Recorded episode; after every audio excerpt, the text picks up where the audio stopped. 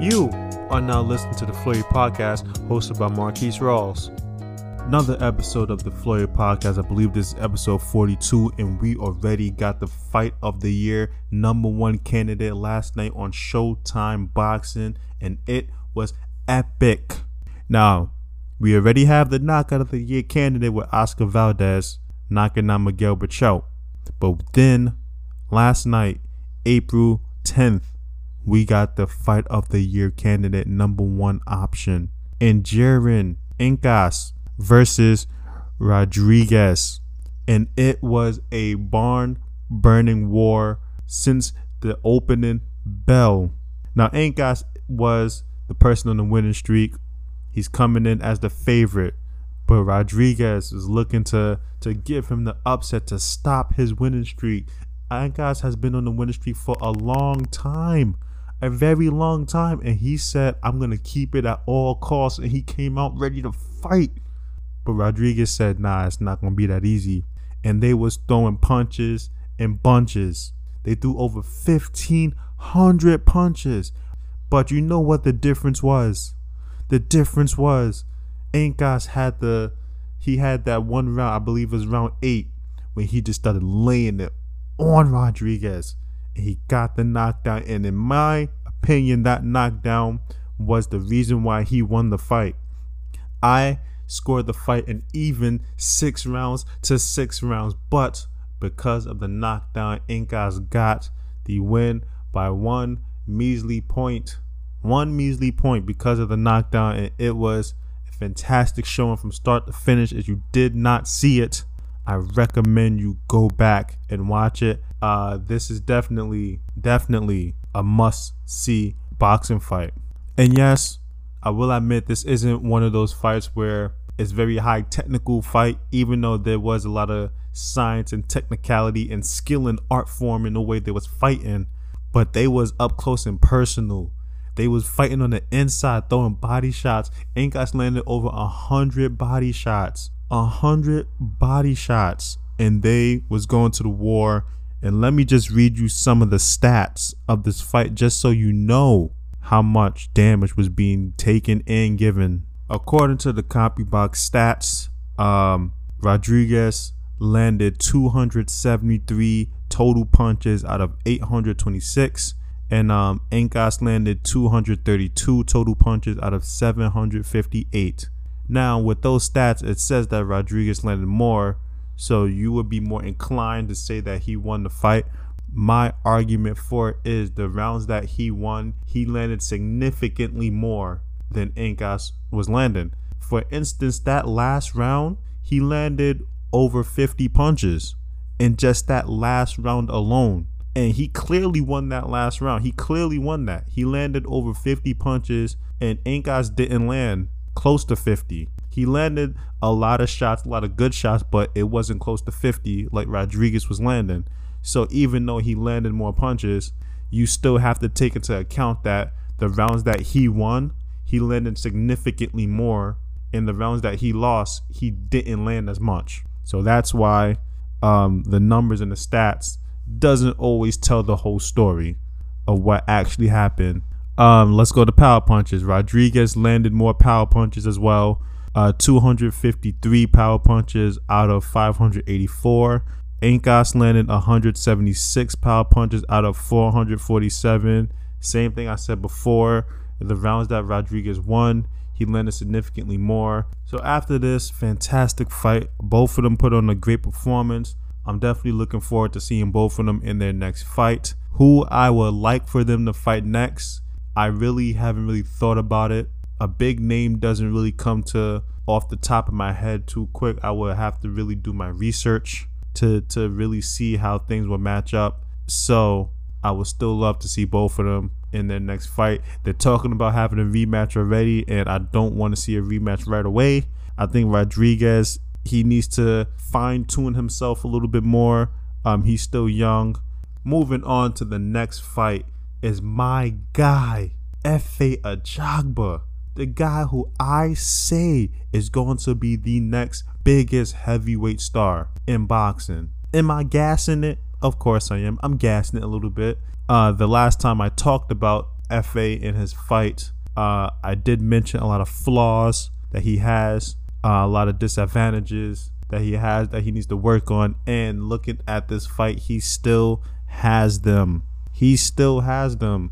And uh, I don't know if he needs a new trainer, a new, a new entire new training camp, if he needs a new coach, if he needs better strength and conditioning, if he needs just, I don't know, just a new team altogether. I don't know what he needs to improve, but whatever he does, he needs to do it because he is big and strong and he seems to be very, very tough. And I would hate for someone with those great attributes to to not be fine-tuned and molded into a a complete fighter. He can literally beat anybody. He has the power, he has the size, and he has the toughness. You add in the boxing I Q, you add in the skill sets, and then he will be unbeatable. Unbeatable. But in this fight, pretty easy fight for him. Um, he did get hit a lot, which I I already expected from Efe. His defense is not good. I've said it before, and he hasn't changed it. But he gets the knockout, a devastating knockout, one-punch knockout, and he has that power. He has the power in his right hand, the right hand of God. That's the type of power that he has. And he gets the knockout. He folded his man. His man folded up on the ground, and he was on the he was on the canvas for so long. He got up on all fours, trying to catch his breath. He even, I can't breathe. Oh, I can't breathe. So that's the power that Efe has, and I would love to see him step up in competition. Um, cause this guy, really good guy. I don't really know too much about the guy that Efe fought. I don't know too much about him, but he didn't really show me anything to seem to pose a threat. So I would like for Efe to step up in real competition. So now on to the two main events. And the first one I'm going to discuss is the Joe Smith versus Maxim Vlasov. And this was a really good fight as well. I enjoyed it. Going in, I had Joe Smith getting the knockout, but I underestimated Maxim in his sleek, his craftiness, and he was very, very slick in there. Uh, he has awkward movement, and awkward style, so it was very, very tough for Joe Smith to catch him. But the times that Joe Smith did catch him, he was laying it on him. He had him hurt uh, a couple times, like later on in the fight. It was never enough to really knock down Maxim because Maxim, he would get hurt and he would find different ways to to get out of trouble and um survive the round. And honestly, I know they gave Joe Smith the, the win. I don't think he won that fight. I'm not saying that he lost. I'm definitely not saying that he lost that fight. To me, I can see how they have him winning, but watching it, I don't think he won that fight. Let me just read some of the stats before I really go into it, into detail.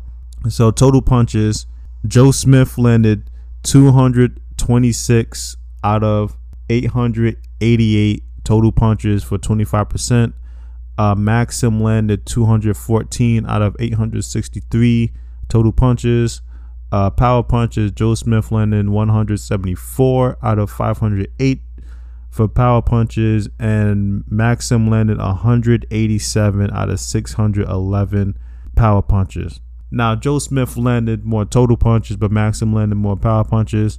And that was sort of the story of the fight because Joe Smith Uh, was using his jab a little bit more. Um, not saying that he used it really good because, like I said before, he didn't really look too too comfortable in this fight.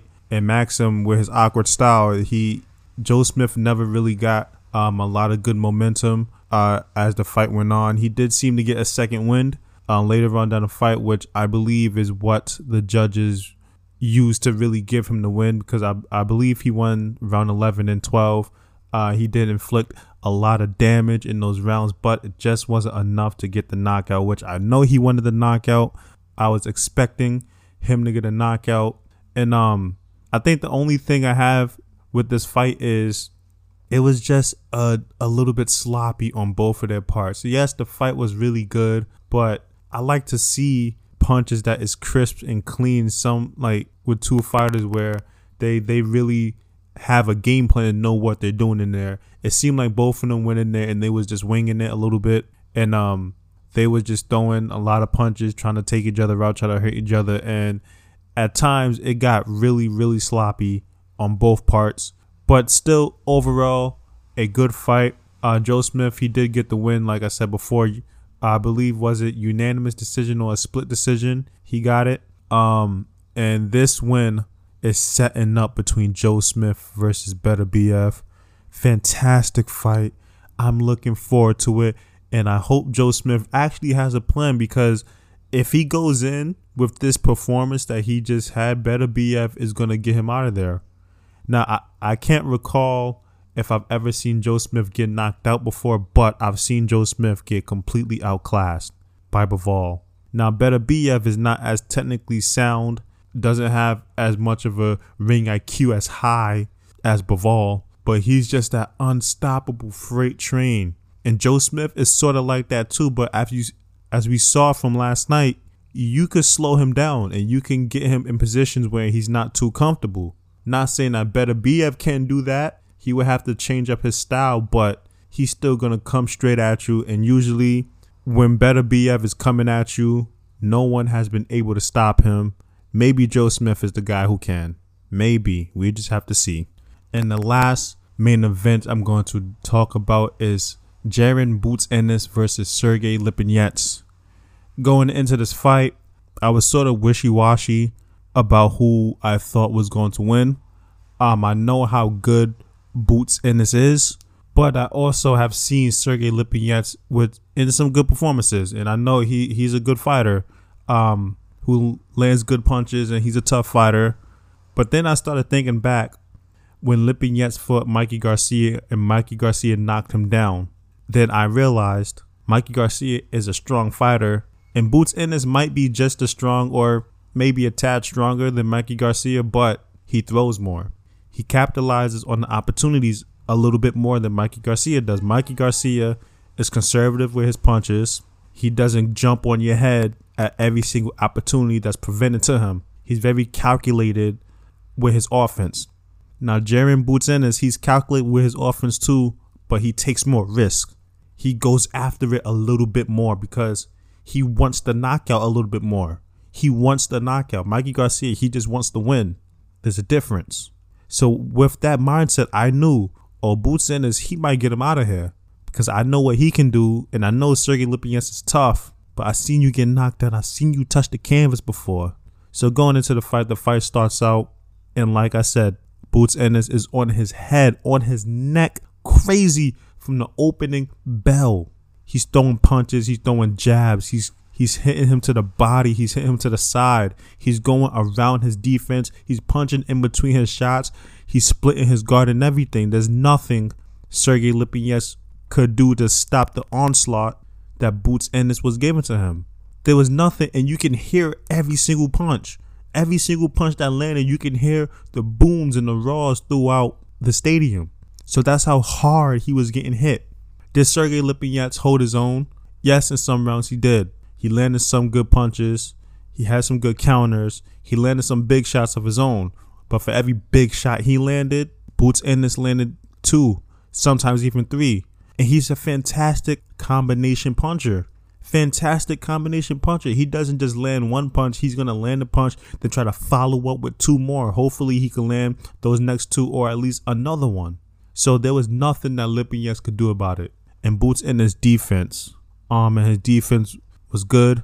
Um, he's not known for having great defense. Like I said, he was getting hit with some big shots that could have been avoided, but his defense was still good. He didn't get hit as much as he was doing the hitting. So the defense to offense ratio was really, really good. And it was an impressive performance by him. It was definitely a step-up fight. For people that's saying that this technically wasn't a step-up fight, it was a step-up fight. It was a step-up fight. Sergey Lipinets is, um, I believe, a former champion at one forty, or at least was good enough to get a fight with Mikey Garcia when Mikey Garcia was known as the guy. Um, so definitely what's next for Boots Ennis. Uh, I believe another step-up fight. People are saying that Virgil Ortiz should, should be next for him. I think I want both of them to take a different route. It would be nice to have Boots Ennis and Virgil Ortiz fight, and the winner of that fight would would get a shot at uh, Spence or Crawford. But I think if Virgil Ortiz takes just one more one more really, really good fight, and Boots Ennis takes one more really, really good fight. Like, for example, if Virgil Ortiz, if he fights, Virgil Ortiz fights like a Keith Thurman, and Boots Ennis fights like a Yuridenis Ugas, then both of them win that fight. Then Virgil Ortiz, he could get his Terrence Crawford fight, and Boots Ennis, he could get his Errol Spence fight. And then now we have two super fights. We have two super fights instead of Boots Ennis and Virgil Ortiz fighting each other now, and then we only getting one super fight from that. I would rather get two super fights, and then if, if both of them win or if both of them lose, whatever the outcome, they could still fight each other down the line. Because both of them is not going nowhere. Both of them are really good special talents that they're going to be around for a long time. They are the young, new people who I can see in the near future being the top names at the one forty-seven pound division. So they're not going nowhere. But at the same time, I don't want them to fight each other too early when we could wait just a couple or three years or so and get two super fights instead of one. But hey, I'm not a promoter. I'm not a boxing manager. So don't take my advice. That's all for this podcast. I'm out. Peace, King. You were just listening to the Floyd Podcast hosted by Marquise Rawls. Come back for the next episode or go back and listen to the previous ones if you haven't done so.